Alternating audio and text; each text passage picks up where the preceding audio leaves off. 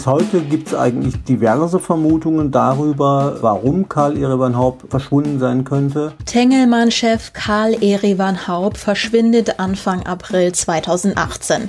Er bricht zu einer Skitour auf, von der er nicht zurückkehrt. Fast drei Jahre danach soll er für tot erklärt werden. Was ist damals passiert und was weiß man heute? Wir werfen einen tieferen Blick auf das Verschwinden des Tengelmann-Chefs. Ich bin Anja Wölker. Schön, dass ihr zuhört. Rheinische Post Aufwacher. News aus NRW und dem Rest der Welt. Die Spur von Karl Erevan Haupt verliert sich am vergangenen Samstag morgens um kurz nach neun. Zu diesem Zeitpunkt, so haben es die Videokameras aufgezeichnet, verlässt der Chef des Mülheimer Handelskonzerns Tengelmann die Skistation am Kleinmatterhorn. Mit normaler Trainingsausrüstung. Dünner Rennanzug, Windjacke, Rucksack, Skier. Der erfahrene Alpinist hat gesagt, dass er nochmal trainieren will für die Patrouille des Glaciers, das traditionelle Skitourenrennen in der Region. Vielleicht noch eine Abfahrt. Das ist das Letzte, was man weiß. Danach bricht der Kontakt ab. Als es 24 Stunden später immer noch kein Lebenszeichen von Haupt gibt und er nicht zu seiner Verabredung in einem Hotel in Zermatt erscheint, erstattet die Familie Vermisstenanzeige. Unmittelbar danach beginnt die Suche, die bis heute erfolglos geblieben ist. Das sind die Worte, mit denen die Saga um das Verschwinden des Tengelmann-Chefs Karl Erevan Haupt beginnt. Worte gelesen von meinem Kollegen Dominik Jungheim, verfasst von Georg Winters. Und Georg ist jetzt hier im Podcast. Willkommen im Aufwacher. Vielen Dank. Hallo Anja. Was waren denn deine ersten Gedanken, als du zum ersten Mal vom Verschwinden gehört hast? Man ist so ein bisschen betroffen, muss ich ganz ehrlich sagen. Ähm, das kennt wahrscheinlich jeder, der jemanden mal persönlich getroffen hat. Und auch wenn es kein sehr persönliches Verhältnis zu Karl Erevan Haupt gab, haben wir, also ich und andere Journalisten auch, ihn ja regelmäßig auf Pressekonferenzen getroffen, auch mal bei Hintergrundgesprächen. Dann hat man so ein leichtes Gefühl davon, ein paar Dinge über einen Mann zu wissen. Und wenn jemand dann auf diese mysteriöse Art und Weise verschwindet, löst das ganz ehrlich auch ein bisschen ein Gefühl von Betroffenheit aus, abseits des menschlichen Dramas, das es für die Familie bedeutet. Jetzt wird ja eine ganz schöne Maschinerie für die Suche in Gang gesetzt. Die Chancen, Karl Erevan Haupt in der Grenzregion zwischen der Schweiz und Italien zu finden, sind aber von Anfang an ziemlich schlecht, oder? Ja, die waren relativ schlecht. Das haben die Untersuchungstrupps auch relativ schnell und klar kommuniziert. Die wahrscheinlichste Vermutung war, dass Haupt in irgendeine Gletscherspalte gefallen sein könnte und die sind teilweise, ich weiß nicht wie viel Meter tief. Da jemanden noch zu finden, ist dann relativ schwierig. Damals hat man, glaube ich, Hoffnungen darauf gesetzt, zumindest den Leichnam bergen zu können, wenn denn die Schneeschmelze mal eingetreten ist. Aber diese Hoffnungen haben sich auch nicht bestätigt. Und so bleibt sein Verschwinden bis heute eigentlich ein Mysterium. Ich habe in der Recherche wirklich viele Artikel über die Suche gelesen. Offiziell wird sie ja auch erst im Oktober 2018 eingestellt. Aber am 11. April schreiben wir davon, dass der Staatsanwalt von Oberwallis auf einer Pressekonferenz ein Verbrechen nicht völlig ausschließt. Dazu muss man vielleicht anmerken, Karl Erevan Haupt ist einer der reichsten Deutschen. Das Vermögen der Unternehmerfamilie wurde damals vom Manager-Magazin auf rund 4,2 Milliarden Euro geschätzt. Wurde dahingehend denn überhaupt weiter ermittelt? Das weiß ich nicht. Die Staatsanwaltschaft ist in solchen Fällen wahrscheinlich automatisch eingeschaltet worden. Bis heute gibt es eigentlich diverse Vermutungen darüber, warum Karl Erevan Haupt verschwunden sein könnte. Es gab Spekulationen darüber, dass er sich einfach abgesetzt hat. Aber dass er einem Verbrechen tatsächlich zum Opfer gefallen sein könnte, hat sich in den Wochen, Monaten und Jahren danach nie mehr gestellt, diese Frage bleibt dabei, dass die wahrscheinlichste These wohl einfach ein Unfall gewesen ist. Was hast du dem denn beigemessen, diesen anderen Thesen, dass es kein Skiunglück war?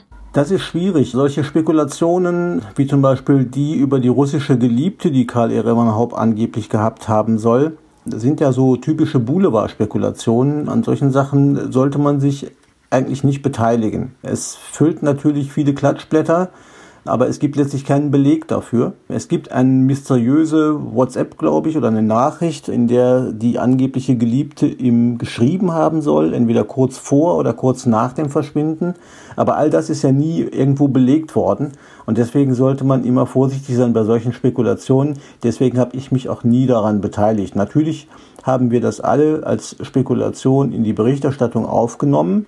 Aber es muss auch immer klar sein, es ist nur ein Gerücht und es ist nie ein wirklicher Beleg dafür gefunden worden.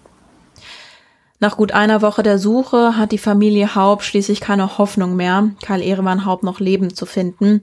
Die Überlebenssuche wurde auf eine Bergungssuche umgestellt, bevor sie später ganz endet.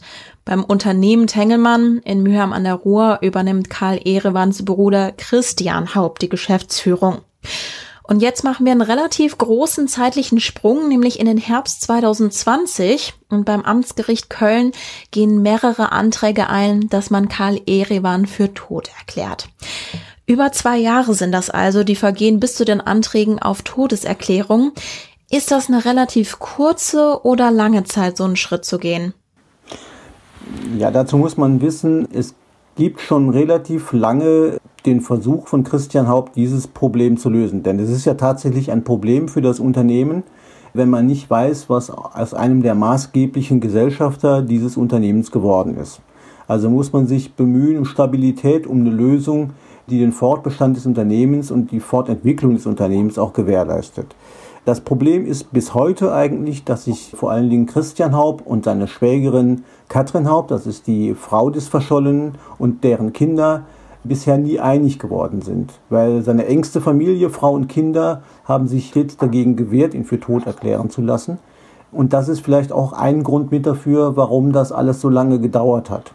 Es wird heftig gestritten seitdem und relativ frisch ist ja die Nachricht, dass Frau und Kinder sich jetzt damit einverstanden geklärt haben. Das heißt juristisch, sie sind diesem Antrag auf Todeserklärung beim Amtsgericht Köln beigetreten. Damit ist, glaube ich, ein wesentliches Hindernis ausgeräumt. Und das heißt, dass nach, naja, dann mittlerweile doch fast drei Jahren, die seit dem Verschwinden von Karl Erewan Haupt vergangen sind, ein bisschen mehr Klarheit herrscht, wie es denn weitergehen kann. Aber es hat schon lange gedauert, das stimmt. Im Herbst 2020 ist dieser Familienstreit ja auch noch mal so richtig in die Öffentlichkeit geschwappt. Das heißt, möglicherweise zieht sich dieser Familienstreit schon über viele Jahre? Ja, das ist tatsächlich so. Es ist, glaube ich, nie wirklich offen zutage getreten zu Zeiten, als Karl Ereban Haupt den Konzern noch geführt hat. Sein Bruder Christian, der jetzt sein Nachfolger geworden ist, war damals für das USA-Geschäft zuständig, hat auch in den USA gelebt. Und so die Berührungspunkte der beiden, die so für die breite Öffentlichkeit wahrnehmbar waren, die waren relativ gering. In dem Moment, wo Karl Ereban Haupt verschwunden ist und sein Bruder das Zepter übernommen hat, sind da, glaube ich, viele Konflikte offen zutage getreten. Das mag sich auf die Unternehmensführung beziehen. Es geht aber auch da wieder um ganz wilde Spekulationen. Zum Beispiel die, dass Karl Erevan Haupt seine Brüder, also andere Teile der Familie, angeblich hat bespitzeln lassen von Detektiven. Das Geld dafür sogar aus der Konzernkasse genommen habe. Auch diese Spekulationen sind natürlich nie bestätigt worden aber sie werfen ein Licht auf eine Familie, die offensichtlich dann doch nicht ganz so einig war, wie man das so nach äußerem Anschein hätte vermuten können. Wir haben gerade kurz drüber gesprochen, der Familienstreit, ob Karl Erevan Haupt für tot erklärt werden soll oder nicht. Kannst du da bitte noch mal ein bisschen näher drauf eingehen? Knackpunkt ist ja offenbar das Erbe. Ja, das Problem ist, du hast es ja schon angesprochen, das ist ein Milliardenkonzern. Das Vermögen der Tengelmanns ist mehrere Milliarden Euro hoch, ist gebündelt in drei Stiftungen, die auch im Grunde so die, die Geschicke des Konzerns bestimmen. Das führt dazu, dass allein der Anteil, den Karl Erevan Haupts Familie hält, einen, einen Wert hat, der wahrscheinlich irgendwo, sage ich mal, zwischen einer und 1,5 Milliarden Euro liegt. Wenn Karl Erevan Haupt für tot erklärt würde, würde der Erbschaftsfall eintreten. Das heißt, seine Frau oder vermutlich seine beiden Kinder erstmal müssten mehrere hundert Millionen Erbschaftssteuer zahlen. Die haben selbst wahrscheinlich die Haupts nicht irgendwo in der Portokasse. Also muss man sehen, wie man diese Erbschaftssteuer denn bezahlen kann. Darüber haben Christian Haupt und die Seite von Karl Ereban Haupt auch verhandelt. Sie sind da zu keinem Ergebnis gekommen, weder was eine Beteiligung des Konzerns an der zu zahlenden Erbschaftssteuer anginge, noch bisher jedenfalls, was eine mögliche Übernahme des Anteils von Karl Erevan Haupt durch seinen Bruder oder beziehungsweise durch beide Brüder, es gibt ja noch einen dritten, Georg Haupt nämlich, angehen würde. Insofern ist das eine ganz schwierige Gemengelage, denn dieser Todesfall löst halt Belastungen in dreistelliger Millionenhöhe aus und das muss dann erstmal geklärt werden. Man verliert da ja schon fast den Überblick. Anträge auf Todeserklärungen wurden eingereicht. Dann hat der dritte Bruder Georg Haupt seinen Antrag zurückgezogen. Jetzt haben die Frau und Kinder von Karl Erewan auch einen Antrag gestellt. Was weiß man denn über dieses Hin und Her? Ja, man, man muss da zunächst mal sortieren. Also rein offiziell sind beim Amtsgericht in Köln vier Anträge eingegangen, Karl Erewan Haupt für tot erklären zu lassen. Und jeweils einer kommt von seinen Brüdern und zwei weitere kommen von Gesellschaften des Tengelmann-Konzerns. Die können wir zwar hier für einen Moment außer Acht lassen, aber auch die sind theoretisch von Belang, weil jeder einzelne Antrag, dem das Gericht zustimmen würde, würde ausreichen, um den Vermissten für tot erklären zu lassen. Aber es gab halt zwei getrennte Anträge von Christian Haub und von Georg Haub. Ähm, warum Georg Haub zu Beginn des Jahres, war das glaube ich, seinen Antrag zurückgezogen hat, ist eigentlich auch nicht geklärt worden. Auch da ist spekuliert worden darüber, ob möglicherweise sein Verhältnis zu Christian Haupt irgendwie gestört wäre und die beiden sich nicht mehr so verstehen, wie das vorher der Fall war. Jedenfalls war das eine sehr überraschende Wendung, die auf den formellen Gang des Verfahrens keinen Einfluss hat, aber dann doch bemerkenswert war. Dann, wie gesagt, sind Katrin Haub und ihre beiden Kinder jetzt diesem Antrag auf Todeserklärung beigetreten. Das Ganze ist ein Verfahren beim Amtsgericht Köln, also egal wie viele Anträge es da gibt. Aber es gibt nur ein einziges Verfahren und darüber muss am Ende das Gericht entscheiden. Gut, und diese Entscheidung, ob dem Amtsgericht Köln dem jetzt stattgibt, ist offen. Warum ist das offen? Warum ist diese Entscheidung noch nicht gefallen? Gut, also das Gericht hat erstmal alle Anträge eingesammelt, die dann im Oktober gestellt worden sind. Es gibt auch keine gesetzliche Frist, in der das Gericht darüber zu befinden hat, ob irgendeinem der Anträge oder allen Anträgen stattgegeben wird. Es gibt nur eine einzige Frist, nämlich dann, wenn das Gericht über die Zulassung dieser Anträge entschieden hat, dann haben alle Beteiligten nochmal Zeit, sich zu dem Verfahren zu äußern. Auch Fremde, die möglicherweise Einwände gegen eine Todeserklärung hätten, können sich dann nochmal äußern. Aber selbst diese Frist ist relativ lang gesetzt, denn das kann sechs Wochen beantragen, im Einzelfall aber auch bis zu einem Jahr, wie mir ein Sprecher des Amtsgerichts in Köln gesagt hat. Das ist ein langwieriger juristischer Prozess da haben wir nicht immer Verständnis dafür, weil wir immer denken, das müsste doch relativ schnell gehen. Aber auch die Staatsanwaltschaft ist da eingebunden. Auch die kann sich zu dem Thema noch äußern. Also die Staatsanwaltschaft vor Ort hier. Das ist ein sehr, sehr langes Verfahren.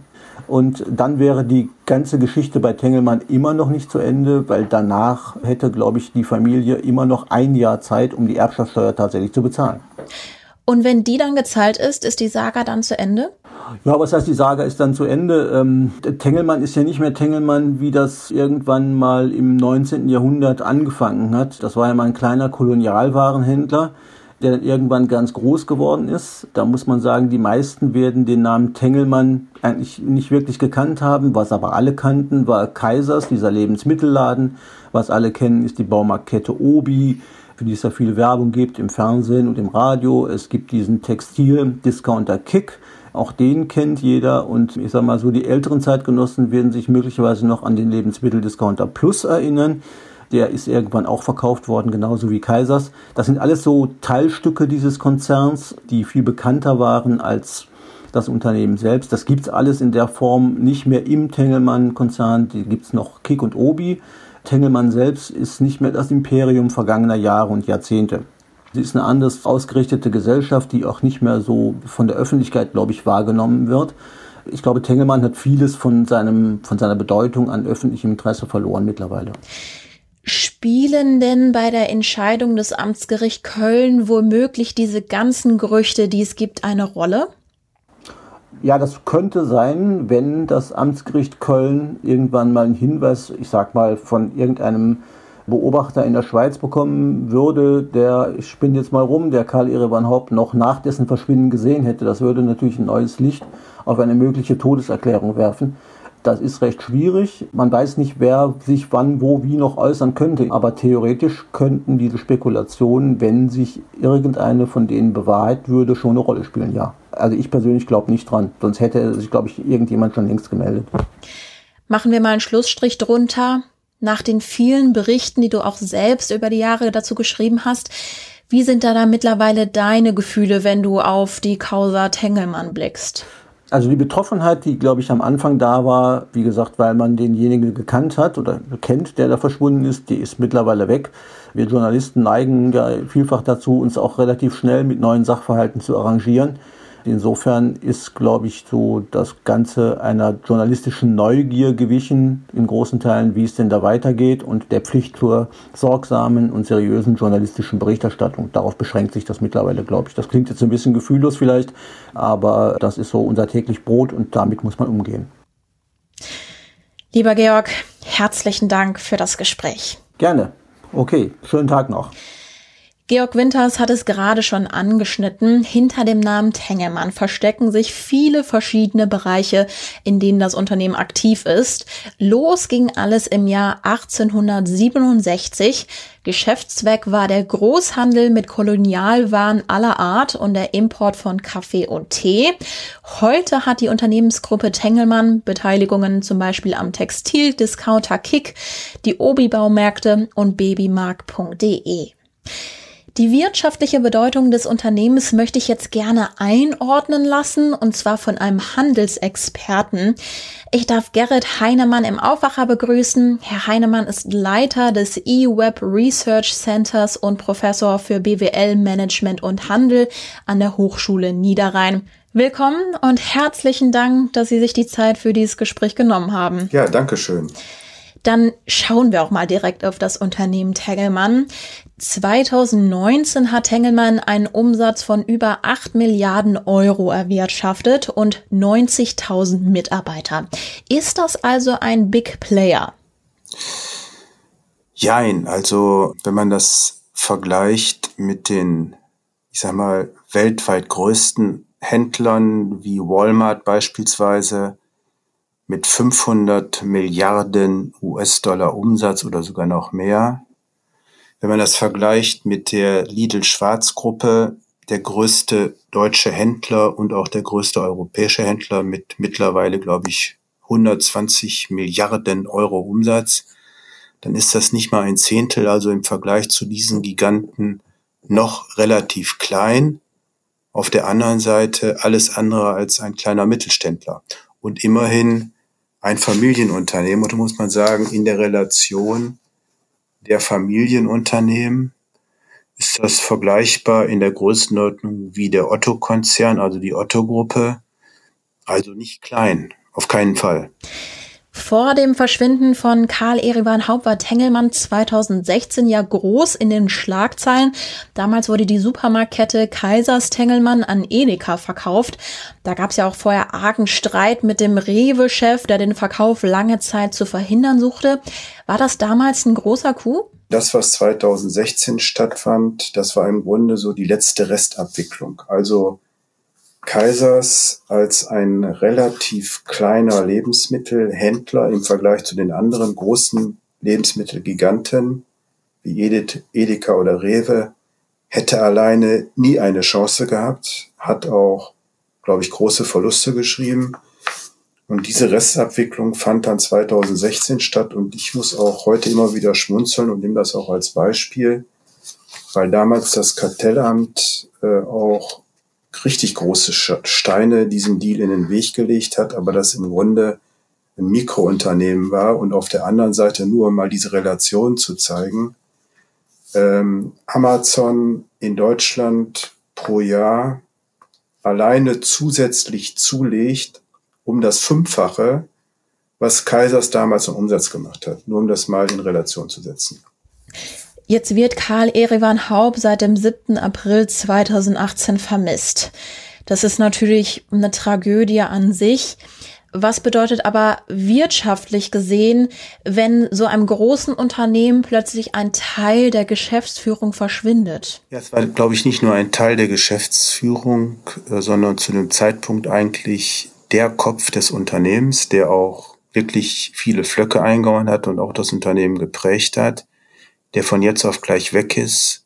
Und es wird auch im Nachhinein ihm so ein bisschen Vorwurf gemacht, dass er so einen Fall nicht vorbereitet hat, Das ist genau das Problem in der jetzigen Situation, dass eben deswegen, weil nicht vorgesorgt war, jetzt auch mehr oder weniger Chaos ausgebrochen ist. Und äh, da hätte man im Vorfeld äh, vielleicht auch mit den anderen Anteilseignern, das sind ja seine Brüder, zu regeln und mit denen zu besprechen, was im Falle eines Falles wäre, auch umgekehrt, weil wenn ein großer Anteilseigner stirbt, also sein Bruder Christian gestorben wäre beispielsweise, wäre es auch besser gewesen, wenn das geregelt worden wäre. Und vor allem auch das große Thema, und das ist auch ein Grund, warum so gigantische Handelskonzerne wie die Lidl-Schwarz-Gruppe eine Stiftung installiert hat, auch den Ablebensfall und die Gefahr von Erbschaftssteuern, die so ein Unternehmen gar nicht so einfach heben kann oder Inhaber, dem vorzubeugen, dadurch, dass es schon vor dem Ableben eine Stiftung gegeben hat und der weitere Fortbestand der Unternehmensgruppe gesichert ist. Das hat alles nicht stattgefunden. Und äh, gerade das Thema Erbschaftssteuern, was ja hier in unglaubliche Größenordnung geht, da hört man Beträge von 5, 6, 700 Millionen, die ja auch nicht einfach so auf der Kante liegen und Cash bezahlt werden müssen. Das hätte man dadurch vermeiden können. Glauben Sie, dass Tengelmann heute ein anderes Unternehmen wäre, wenn Karl Ereban Haupt noch da wäre? Glaube ich schon, weil was sehr schnell stattfand, als er nicht mehr da war, war die Aktivitäten im digitalen Bereich. Also es gab ein wirklich sehr interessantes Digitalportfolio. Ich erinnere mich an die Zeit, als in Mülheim an der Hochschule Mülheim sogar ein E-Commerce-Lehrstuhl gegründet wurde mit der Tengelmann-Gruppe als Stiftungsgeber, dass dieses Digitalportfolio, von dem hört man nichts mehr und äh, glaube ich auch in weiten Teilen die Beteiligung veräußert wurden. Also das war mit einer der ganz großen Anteilseichner bei Zalando. Da hat auch damals die Tengelmann-Gruppe sehr stark von profitiert, weil sich das sehr stark gelohnt hatte. Und es gab auch immer so einmal im Jahr mit internationaler Beachtung sogar zum Schluss, den Tengelmanns E-Day, wo sich die Creme de la Creme der digitalen Branche traf. Das war ganz am Anfang nur für die Führungskräfte, wo im Führungskräftekreis Online-Themen auch diskutiert wurden. Also das, was heute auch eigentlich normal ist in der Diskussion, Digitalisierung des Handels, was müssen wir tun, um nicht im Vergleich zu den US-Plattformen abzufallen. Äh, das hat er mit den Führungskräften damals diskutiert und äh, ich durfte dann auch immer mit dabei sein. Das war schon ähm, fast visionär zu dem Zeitpunkt damals und hat ihn auch bestärkt in den Aktivitäten dieses äh, Digitalportfolio aufzubauen und hat sich auch an ganz, ganz vielen Unternehmen und Startups damals beteiligt. Davon hört man jetzt nichts mehr. Seit Ende 2019 heißt Tengelmann Tengelmann 21. Was meinen Sie denn, wie sich das Unternehmen in Zukunft entwickeln wird? Also man, man muss ganz klar sagen, dass die Neuausrichtung des Unternehmens von einem reinen Lebensmittelhersteller, dann Lebensmittelhändler, zu einem reinen Non-Food-Händler in zukunftsfähigen Segmenten, wenn man das mit anderen Händlern vergleicht, haben Baumärkte Obi als Marktführer auch im letzten Jahr unglaublich gut abgeschnitten, zweistellig gewachsen. Ähm, Textildiscounter wie Kick, mal abgesehen von der Corona-Krise, auch sehr viel Potenzial, war eigentlich das genau richtig, in diese Bereiche zu gehen und muss man sagen, dass alleine deswegen eigentlich diese beiden Hauptsäulen der äh, Tengelmann-Gruppe auch zukunftsfähig sind und man sich da wirklich keine Sorgen drum machen muss, ganz klar. Und auch an der Spitze dieser beiden Unternehmen oder Unternehmensgruppen auch ein super Management steht. Also ich glaube, da muss sich niemand, vor allem auch keine Führungskraft oder irgendein Mitarbeiter bei Tengelmann Sorgen machen. Ich glaube, das ist äh, stabil und bleibt auch die nächsten Jahre stabil. Sie haben es in unserem Gespräch schon erwähnt. Sie haben Karl Erivan Haub auch gekannt. Vor Ihrer wissenschaftlichen Laufbahn waren Sie lange im Bereich E-Commerce tätig, haben unter anderem an den E-Days von Tengelmann teilgenommen, wo zum Beispiel über die Digitalisierung des Handels diskutiert wurde. Erlauben Sie vielleicht noch diese Frage zum Schluss. Wie war das damals für Sie? Wie hatten Sie die Meldung über das Verschwinden von Karl Erivan Haupt damals aufgenommen? Ja, man ist im ersten Moment geschockt. Ich hatte ihn auch kurz vorher noch äh, gesehen und ihm die Hand geschüttelt. Da ist man wirklich geschockt, weil er war auch ein äh, umgänglicher Typ, mit dem man auch Spaß haben konnte. Er war locker. Man merkte auch, er hat ja die amerikanische Staatsbürgerschaft, immer so ein Tick amerikanisches Blut, das Gefühl hatte man so ein bisschen, also war auch relativ locker. Und äh, ja, das war, das war wirklich überraschend und äh, ein Schock, muss man ganz klar sagen. Ja, Herr Heinemann, ich danke Ihnen ganz herzlich. Schön, dass Sie im Aufwacher waren. Ja, sehr, sehr gerne. Vielen, vielen Dank und äh, schönes Wochenende Ihnen. Sobald es eine Entscheidung vom Amtsgericht in Köln gibt, dann werden wir von der Rheinischen Post natürlich auch berichten. Die neuesten Infos findet ihr wie immer auf rp-online.de. Und den nächsten Aufwacher gibt es natürlich wieder Montag früh, pünktlich um 5 Uhr und dann wieder in unserem kompakten 15-Minuten-Format. Schön, dass ihr zugehört habt. Wenn ihr mir euren Eindruck und eure Gedanken zu dieser Folge mitteilen möchtet, dann erreicht ihr mich per Mail aufwacher.rheinische-post.de und ich freue mich natürlich sehr, wenn ihr diesen Podcast weiterempfehlt. Wir hören uns hoffentlich ganz bald wieder. Bis dann. Mehr Nachrichten aus NRW gibt's jederzeit auf RP Online. rp-online.de